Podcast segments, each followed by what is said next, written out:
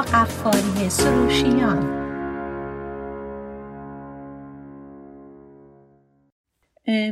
سلام عرض می‌کنم خدمت شنوندگان بسیار عزیز برنامه زیستن و رستن.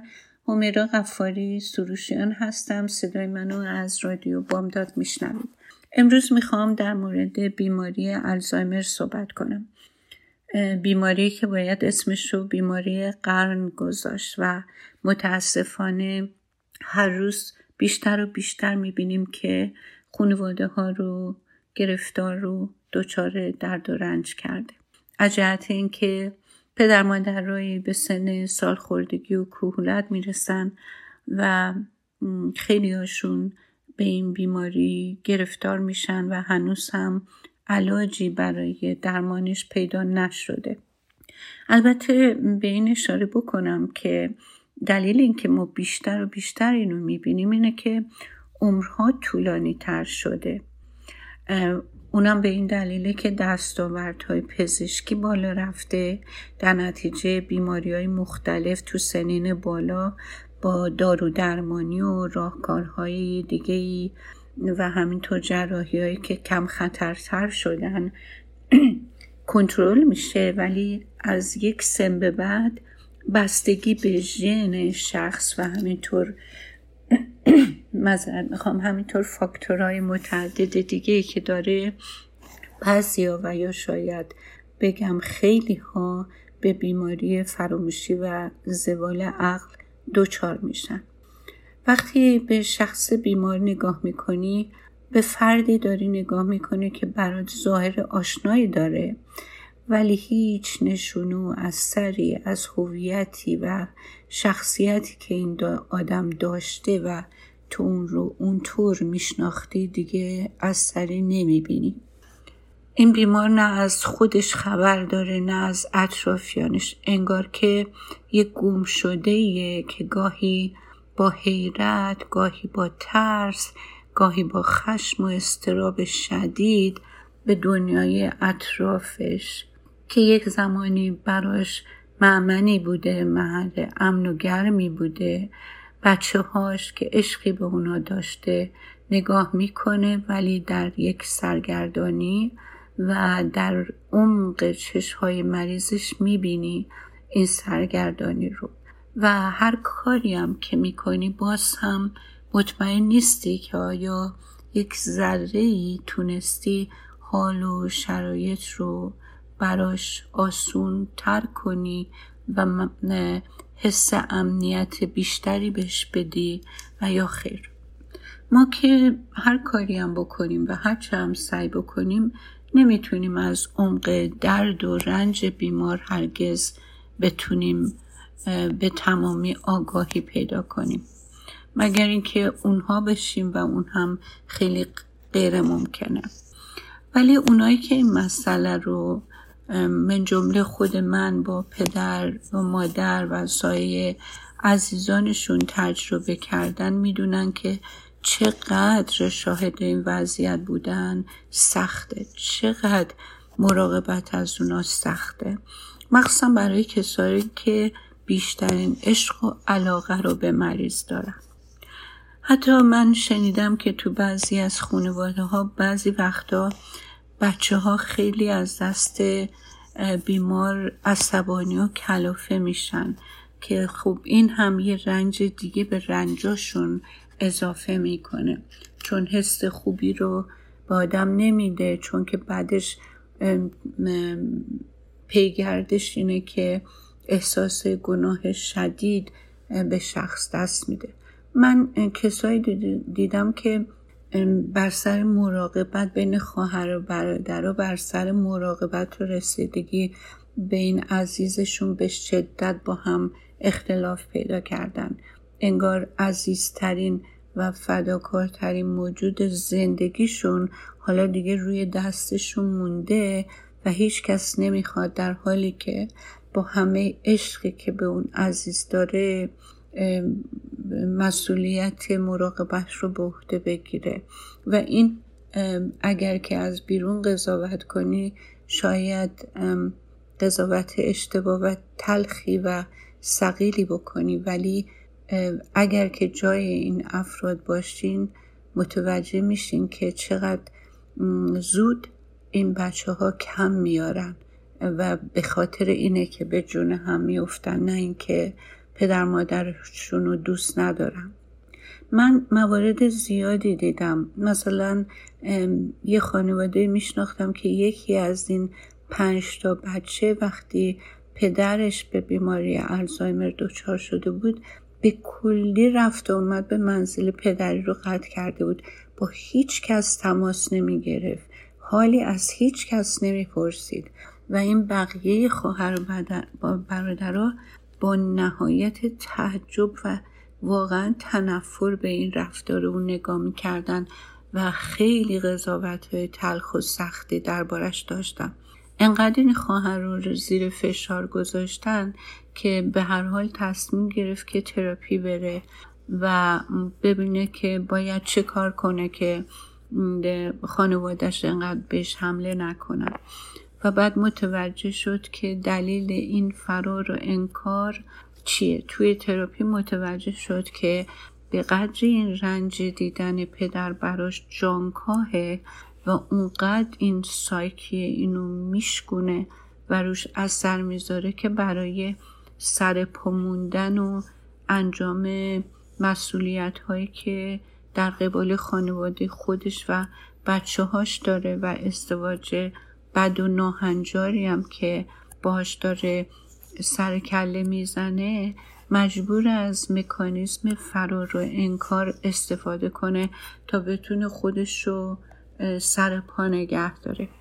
وقتی متوجه این موضوع شد و تونست احساسات منفی شدیدش رو مدیریت کنه و قدری واقع بینانه به این بیماری پدرش نگاه کنه کم کم ترسش کم شد و اون پرهیزش در نتیجه اعتدال پیدا کرد و تونست مدیریت کنه. احساسش رو تا مدت که پدر زنده بود اون هم مثل بقیه فامیل به مسئولیتش در مقابل پدرش عمل کرد. حداقل این که می‌رفت و میدیدش و از یک لحظاتی رو که بر قنیمت بود برای همه اون هم ازش در واقع مستفیز می‌شد و کنار پدرش می‌تونست بمونه. بعد از اینکه پدرش رو از دست داد خیلی آروم و راضی بود از اینکه به این فرار و انکار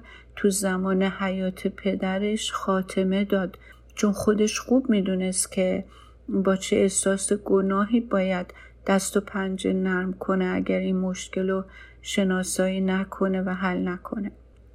خب این حال و روز خانواده هایی که در واقع مشکل بیماری الزایمر به خانوادهشون افتاده و دارم باش دست و پنجه نرم می‌کنم. حالا می‌خوام راجع به این بیماری نه به طور مستقیم بلکه بیشتر راجع به قابلیت مغز و همینطور نقش خودمون در پیشگیری از این بیماری اشاره بکنم.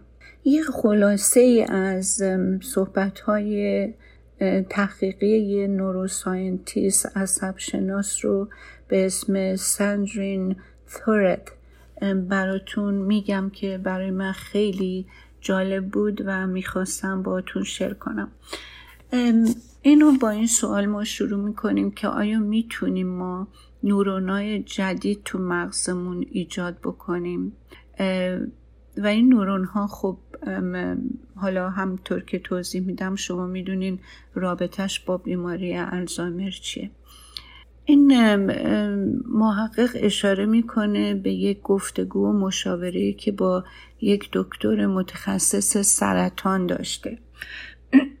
این دکتر از این عصب شناس می‌پرسه که چرا وقتی مریضای من شیمی درمانی میشن دچار افسردگی میشن و این محقق جواب میده دلیلش اینه که نورون های جدید تو مغز اینها تولید نمیشه. برای همینه که افسردگی می‌گیرن. چون اون مواد شیمی درمانی و داروها جلوی ایجاد نورونای جدید رو می‌گیره. خب دکتر تعجب می‌کنه چون تا این اواخر حتی دنیای پزشکی نمی‌دونسته که افراد بزرگ سالم نورونای جدید تو مغزشون ایجاد میشه. و اسم این پدیده ایجاد نورون های جدید در زمان بزرگسالی رو بهش میگن نوروجنسیس خب چیزایی که این دکتر متخصص سرطان و بقیه دکترا تو زمان تحصیلشون یاد گرفتن با تحقیقات جدید و کشفیات جدید دقیقا دچار تغییر و تحول شده. اون موقع خب علم پزشکی اطلاعات فعلی رو نداشته. ولی حالا متوجهن که این قسمتی از مغز هیپوکمپس یه محل خاکستری در مرکز مغز. این مرکز برای یاد گرفتن حافظه احساس و مود آدم محل مهمیه در مغز.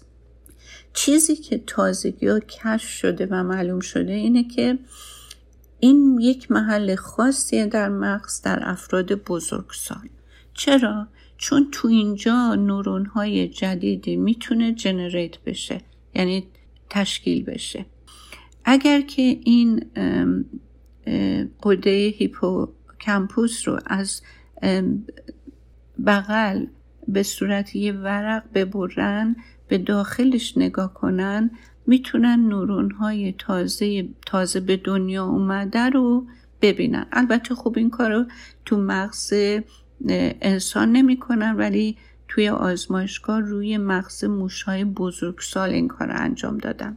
وقتی که صحبت مغز آدم میشه تخمین زده شده که هر انسانی روزی 700 تا نورون تازه تو مغزش ایجاد میشه.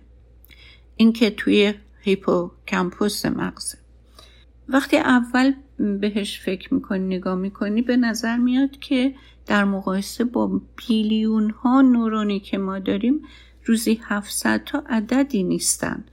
ولی تا وقتی ما به سن 50 سالگی می‌رسیم معلوم میشه که تمام نورونای مغز ما از زمان نوزادی تا سن 50 سالگی عوض شده. با همون روزی 700 تا نورون جدید که اتفاق میفته در هیپوکمپوس ما ما دیگه اون نورون هایی که باهاش به دنیا آمدیم و نداریم. این نورون ها نورون های جدیده. در نتیجه ما تو پنجاه سالگی نورون های بزرگسالی داریم. حالا اهمیت این نورون ها چی و کارشون چیه؟ اولا برای یادگیری و حافظه خیلی مهمن و توی لابراتوارها نشون داده که اگر ما قابلیت مغز بزرگ سال سالها رو برای تولید نورون های جدید بلاک بکنیم در نتیجه جلوی قابلیت حافظه رو صد می‌کنیم. یعنی اگر ما جلوی قده هیپوکمپوس رو بگیریم که نورون های جدید تولید می‌کنن نتونه تولید کنه. حافظه ما صد میشه یعنی جلوی قابلیت حافظمون صد میشه. و این کشف جدید واقعا خیلی مهمه. چون که برای عمل کرده مغز و اینکه مثلا ما بتونیم توی شهر راهمون رو از بیراهه پیدا بکنیم و به جاهایی که می‌خوایم بریم کیفیت حافظه خیلی مهمه.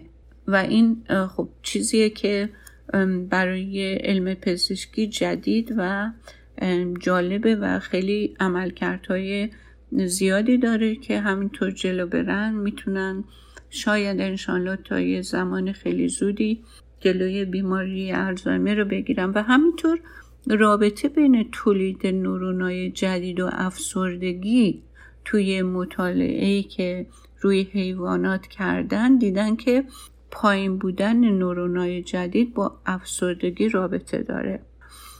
اگر ما افسردگی تجربه کنیم داروی ضد افسردگی بخوریم نورونای جدید به وجود میان. یعنی اینا رابطه تنگ با هم دارن. حالا دیگه اون پزشک متخصص سرطان متوجه شده بود که داروهای شیمی درمانی تولید نورونای جدید رو مختلط می‌کنه. برای همین هم حافظه و هم حس افسردگی در بیمار به وجود میاد. اگر که ما بخوایم حافظمون رو تقویت کنیم یا مودمون و حال روحی روانی و احساسیمون رو همین که سنمون بالاتر میره اینو بالا نگه بالا نگه داریم این کار رو می‌تونیم بکنیم. ولی باید بدونیم که با چه راه و کارهایی می‌تونیم اینو انجام بدیم. ببینید هر چی چیز نوع جدیدی یاد بگیریم تولید این نورون ها بالا میره. هرچی استرسمون بالا باشه تولید اینها پایین میاد. اگر که بیخوابی بکشیم بدخوابی داشته باشیم اینها بالا میاد. اگر به صورت نرمال نه اضافه نه زیاده روی و نه فقدان رابطه جنسی در حد نرمال این سلول های نورون ها رو بالا می‌بره. وقتی که سنمون بالا میره میزان تولید پایین میاد ولی این کارها می‌تونه رعایت کردن ها می‌تونه بهمون کمک کنه که این لول رو بالا نگه داریم. چیز دیگه که تو این صحبت ها و این کشفیات از بهش اشاره شد فعالیت فیزیکیه. حالا این می‌تونه دویدن باشه می‌تونه هر فعالیتی باشه که از نظر فیزیکی ما جابجا جا بشیم تحرک داشته باشیم یه جور جلوی تلویزیون دائم نشینیم و این فعالیت ها می‌تونه ایجاد نورون ها بکنه محیط زندگیمون به طور کلی می‌تونه نورون های جدید رو بالا ببره. همونطور که گفتم استرس پایین فعالیت های مختلف امکانات یادگیری چیزهای جدید خوندن کتاب و اینطوری متوجه شدن که دو تا موش رو گذاشتن توی قفس. یکی یه حلقه بهش دادن که روی این حلقه می‌تونه را بره به چرخه و با سرعت با هر سرعتی که می‌خواد. یکی دیگه از موشا رو همونجا تو قفس به طور بی حرکت نگر داشتن فقط چهار قدم این ور میره ولی اون حرکت سریع رو تند و مثل دویدن رو نداره. بعد که اووردن اینا رو از هیپو کمپوسشون برش داشتن دیدن که اون به مراتب اون موشی که خیلی تحرک داشته سلول های تازه به دنیا آمده نورونهاش بیشتره. بعد هم تحقیقاتی راجع به خوردن غذاهای مختلف کردن مثلا این غذاهایی که اگر که ما از یه سنی به بعد 20 تا 30 درصد کالری کمتری به بدنمون برسونیم این به ایجاد نورون های مغز کمک می‌کنه. اگر که بین وعده های غذایمون فاصله طولانی بندازیم مثل یه حالت روزه گرفتن. این به تولید نورون های جدید کمک می‌کنه. اگر ما میوه هایی بخوریم که رنگ تیره دارن مثل, مثل مثلا بلوبری و یا مثلا از تنقلات شکلات های تیره شکلات های تیره. و از اومگا 3 غذاهایی که سرشار از اومگا 3 هستن استفاده بکنیم. خیلی می‌تونه به روند بالا بردن تولید نورون ها کمک بکنه. اگر که الکل استفاده کنیم تعداد نورون ها رو پایین میاره. ولی اگر مثلا یه پارتی جای میریم به, جای عرق و آب جو انواع مواد الکلی مثل ویسکی و ودکا و اینا. اگر با یه دونه گیلاس کوچیک شراب قرمز تولید نورون ها بالا میره. و یه تحقیق دیگه ای هم کردن راجع به اون غلظت غذا دیدن که غذاهایی که حالت نرمتری دارن حالت سوپ دارن غذاهای نرم آسون جونده هستن اینا میزان نورون ها رو بالا می‌برن. ولی برعکس اونایی که کرانچی هستن و باید خیلی جویده بشن میزان رو پایین میارن. و همینطور مسئله دیپریشن افسردگی اگر کسی دچار حتی افسردگی خفیف هم هست اگر دارو درمانی به موقع انجام بده اختلالی در تولید نورون ها به وجود نمیاد و اگر به دلایل دیگه ای نورون ها تعداد کمتری تولید میشن اون می‌تونه باعث بروز افسردگی باشه. خب با همه این گفته ها به نظر میاد که ما تا یه حدود زیادی می‌تونیم روی به ژن غالب بیایم و روی خیلی چیزا تمرکز کنیم و با زندگی سالمتر و توجه به یه نکاتی از این بیماری مهلک. نمی‌تونم بگم کاملا مسون ولی حداقل اینه که از اون راهکارهای بازدارنده تا اونجایی که ما می‌تونیم استفاده کنیم تا این بیماری گریبانمون رو نگیره. حالا من اینجا یه بریک می‌گیرم و برمیگردم یه خودم توضیح دیگه راجع به بخشای دیگه این بیماری میدم. امیدوارم که مورد توجهتون قرار بگیره.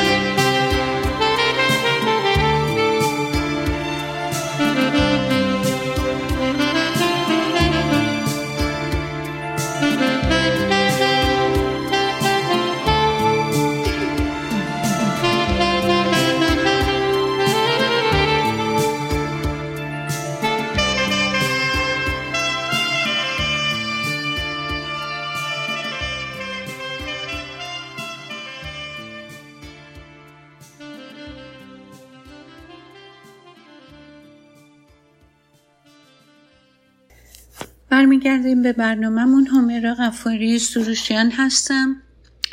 قسمت اول برنامه راجع به بیماری الزایمر و اون اطلاعات جدیدی که با کشفیات و تحقیقات جدید الان در اختیارمونه رو باتون در میون گذاشتم. وقتی که خدمتتون عرض کردم وقتی یه کسی از عزیزان آدم بیماری الزایمر می‌گیره هم احساسی هم مالی هم جسمی. خیلی سنگینه. ولی یه غم و یه نگرانی دیگه هم در واقع گریبان آدمو می‌گیره. اونم یه درس پنهونیه که حالا که پدرم مادرم این بیماری رو داره حتما منم گریز ناپذیره و این اتفاق برام خواهد افتاد و این ژن با منم هست و هیچ فراری هم ازش ممکن نیست. البته درسته می‌تونه در یه مواقع این ژن منتقل بشه ولی نه لزوما باعث بشه که ما هم همونطور بیماری الزایمر بگیریم. حدود 17 هزار تحقیق انجام شده با یک جایی که می‌خوان می‌خواستن پیدا بکنن که چه راهکارهایی رو می‌تونن بدن که باعث بشه که در واقع این اتفاق برای آدم نیفته با یه راهکارهایی که خودش به دست خودش انجام میده.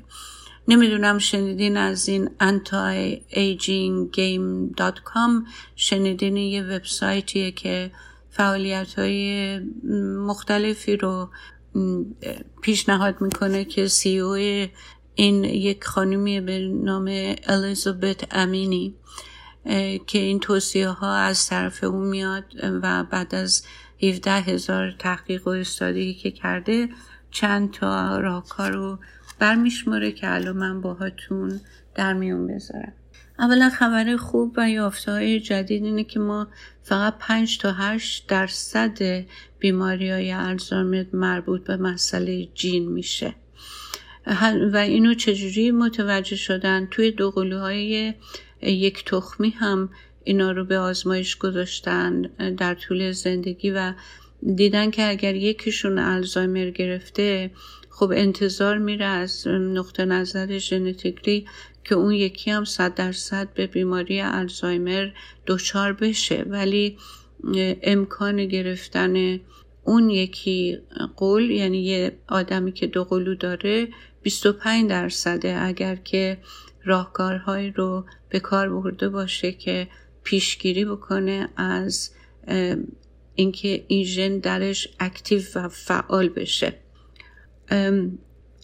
بعد پس اینطوری نتیجه می‌گیره که حتی اگر که ما طرز زندگیمونو به یه طریقی مواظب باشیم و در واقع توجه به خودمون داشته باشیم اتفاق این گرفتن این بیماری کمه. حالا اونا چیا هستن؟ یکی از اون چیزهایی که توصیه میشه اینه که اگر کسی هر روز به مدت نیم ساعت پنج روز هفته خیلی خیلی خیلی سریع را بره. این راه رفتن با سرعت 33 درصد از امکان بروز به بیماری الزایمر رو جلوگیری می‌کنه. حالا به چه وسیله این اتفاق میفته به همون وسیله ضربان قلب بالا رفتن و خون رسیدن کافی و زیاد به مغز.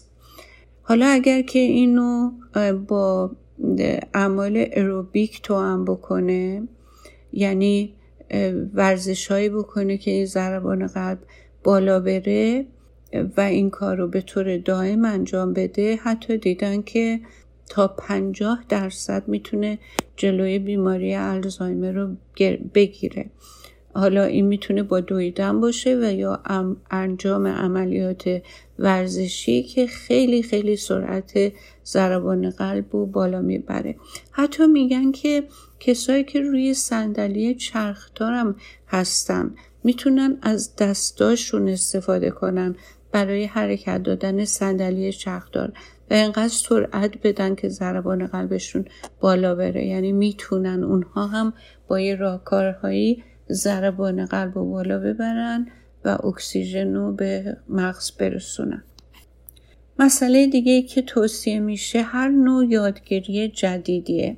مثلا اگر شما مشغول فعالیت های بشین مثل جدول حل کردن بریج بازی کردن تخت بازی کردن شطرنج بازی کردن از این گیم بوردا بازی کردن و اینو با شخص دیگه ای هم بازی بکنین خیلی بهتره.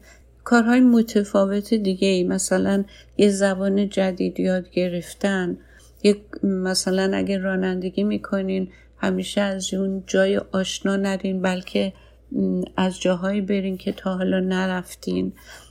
رقص شروع بکنیم به رقصیدن. رقصهایی رو با یه تکنیک های یاد بگیرین مثل والس مثل تانگو مثل عربی مثل سالسا. اینها نورون های جدیدی رو در مغز ما فعال می‌کنن چیز دیگه که باید ازش پرهیز بکنین علاوه بر الکلی که خدمتتون گفتم هر چیزی که مسموم کننده باشه خونتون رو مسموم کنه مثل سیگار مثل هوکا قلیون مواد مخدر وید هر چیزی که در واقع اون سلامت اون اکسیژن رو که به مغزتون می‌رسه دچار اختلال بکنین.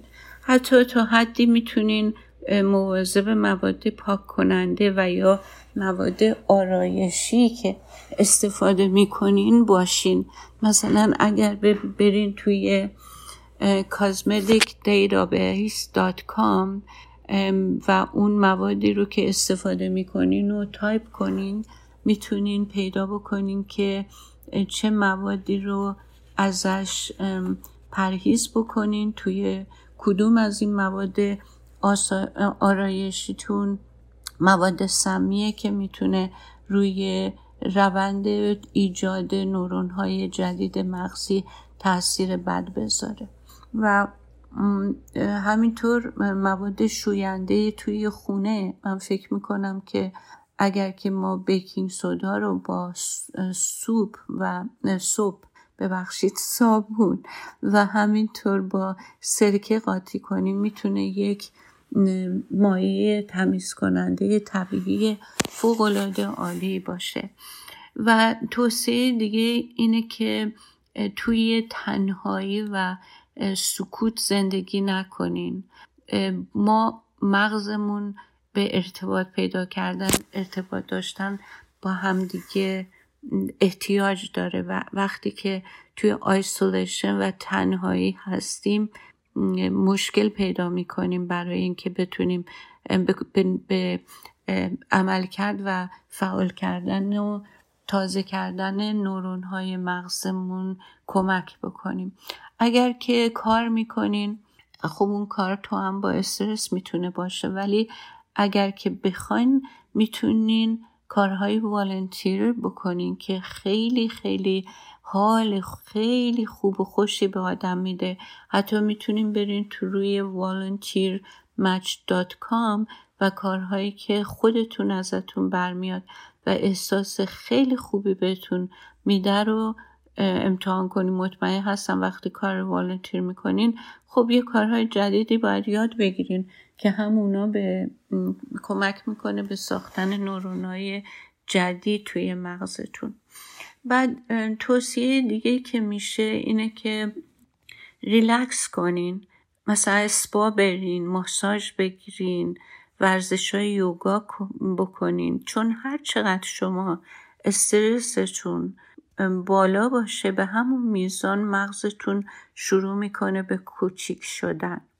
و همینطور استرس بالا اون نرو سیستمتون رو از حالت اعتدال اون شبکه های عصبیتون رو از حالت اعتدال بیرون میاره و ریوایر می‌کنه برینو یعنی یه جورایی تاثیر می‌ذاره به صورت منفی توی این ایجاد شبکه های عصبی توی مغز. اگر که توی کاری هستین که خیلی محیط خشنیه خیلی محیطیه که توقع بیجا و زیادی ازتون میره و خیلی کنترلی روی کارهایی که می‌کنین ندارین. یه رئیسی از یه وریه چیزی میگه اون رئیس دیگه اون حرف کس نفر اولو در واقع خونسا می‌کنه. توی همچین شرایط و محیطی اون اتفاقی که میفته اینه که سلولای مغز اون میزان لازم رو برای ساختن سلول های جدید ندارن و متاسفانه از دست دادنشون باعث شروع روند الزایمر میشه.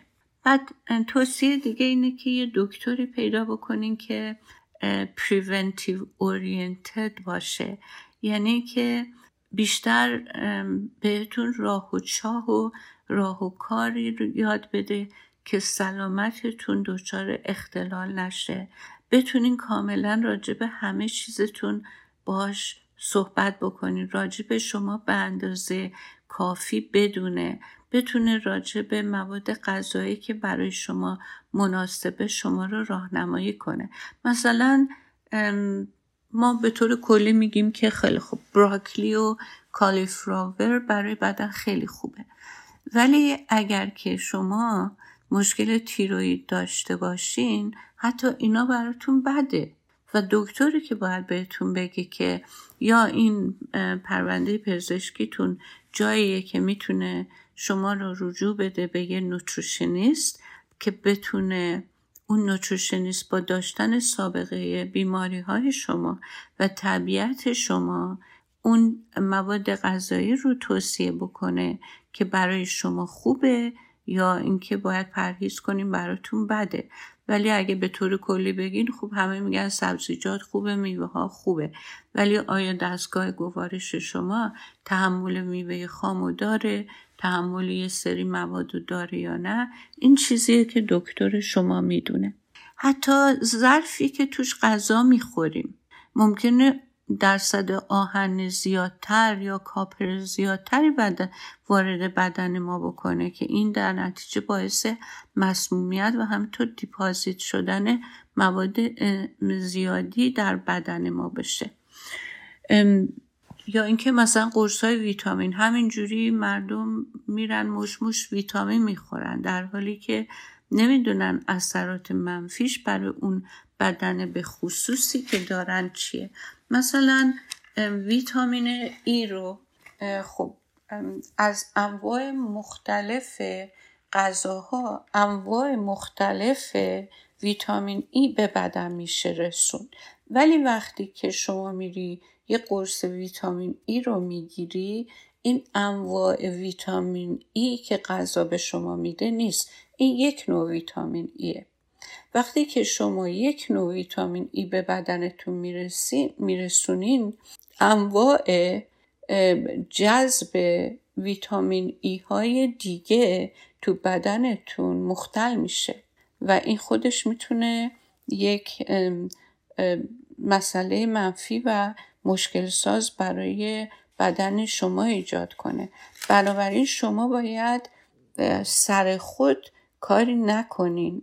کاری که باید بکنین اینه که بدونین خودتون بدنتون رو بشناسین. اگه ما می‌خوایم مثلا ویتامین ای انواع و اقسام به بدنمون برسه یا مواد رنگدار مختلفی از دکترمون مشورت کنیم. شاید من مثلا به یک موادی آلرژی داشته باشم.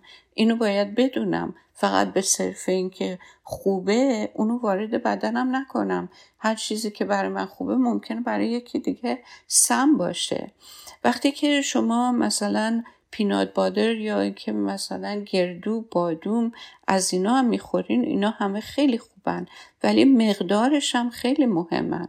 اگه تو زیاده روی تو هر کدوم از اینا آدم بکنه ممکنه بدن عکس العمل منفی نشون بده. یعنی مثلا شما به اندازه کف دست انواع مثلا گردو پسته مغزهای مختلف رو بخورین یا اینکه روی سالاد برسین خیلی فرق می‌کنه تا اینکه بگیرین بشینین مثلا یه دونه بشقاب بزرگ یا یه کاسه بزرگ مثلا گردو بخورین ممکنه این براتون جالب نباشه گرم باشه باعث درگیری جاهای دیگه باشه. و همه اینا خوب به هر حال به یه دکتر خوب و یه دکتر که گوشت شنوا داشته باشه می‌تونه مرتبط باشه. حالا مهمترین مسئله که من می‌تونم قویم بهش اشاره بکنم و روش پافشاری کنم به دلیل اینکه کارمه و اون هم اینه که مطالعاتی روی آدم ها انجام شده و کار کرده مغزشون و این یکی از این مطالعه ها اسمش هست نان استادی. یعنی توی طول عمر این مادران روحانی خواهر روحانی مطالعه کردن. روی 678 تا اونا تمام طول عمرشون.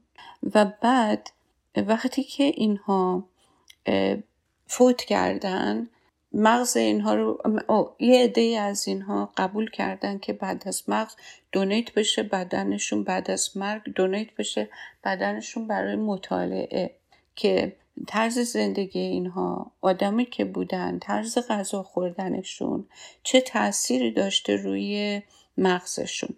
و وقتی مغز اینا رو با اجازه و در واقع خودشون گفته بودن باز کردن دیدن که اونهایی که بالاترین گفتار مثبت و رفتار مثبت گفتار احساسی مثبت رو داشتن حتی اگر اون پلاگت ها پلاک ها و اون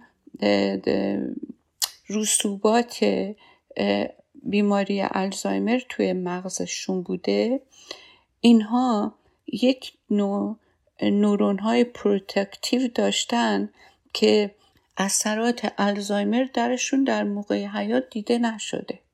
پس ببینیم وقتی که شما خودتون بتونین با گفتار مثبت یعنی ما همه اینترنال دیالوگ داریم گفتگوی درونی داریم با خودمون.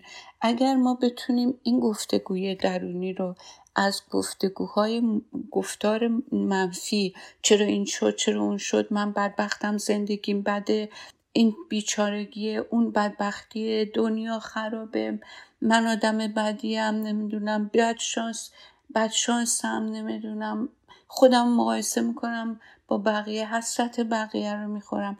اگر اینها باشه شما همه اون کارا رو هم که بکنین باز هم اثرات ناشی از این رو منفی فکر کردن و توی ایجاد نورون های مغزتون می‌بینین برای اینکه خب قاعدتا افسردگی میاره. طبق گفته که ما داشتیم این افسردگی تولید نورون های جدید رو متوقف می‌کنه بلاک می‌کنه و برعکس و همینطور محیط به شما جواب منفی میده.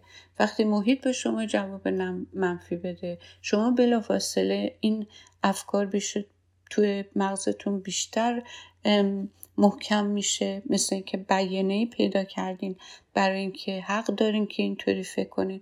در, در نتیجه حالتون بدتر و بدتر میشه. ولی وقتی افکار مثبت دارین این افکار مثبت باعث آتلوک مثبت و افکار مثبت باعث یک جریان انرژی خیلی مثبت به وجودتون میشه. به خاطر اینکه محیط هم جواب مثبت میده و همینا حتی اگر ما ژنش رو داشته باشیم یا اینکه در معرض این بیماری به یک دلیلی قرار گرفته باشیم همین, همین آزمایش و مطمئنم آزمایش های شبیه این نشون میده که ما یه جور neuro protective نورون درمون به وجود میاد که باعث میشه اثرات ناشی از الزایمر رو حتی اگر اتفاق افتاده باشه توی فیزیک مغزمون توی سایکیمون و توی عمل کردمون و شناخت دنیای بیرونمون خودش رو بروز نده. خب امیدوارم که این بیماری سراغ هیچکی نیاد و از همه بیشتر امیدوارم که به خودتون اطمینان داشته باشین که عامل مهمی در تعیین سرنوشتتون هستین. چه از این جهت چه از جهات دیگه. به خدای دیگه بزرگ میسپارمتون تا هفته دیگه. خدا نگهدار.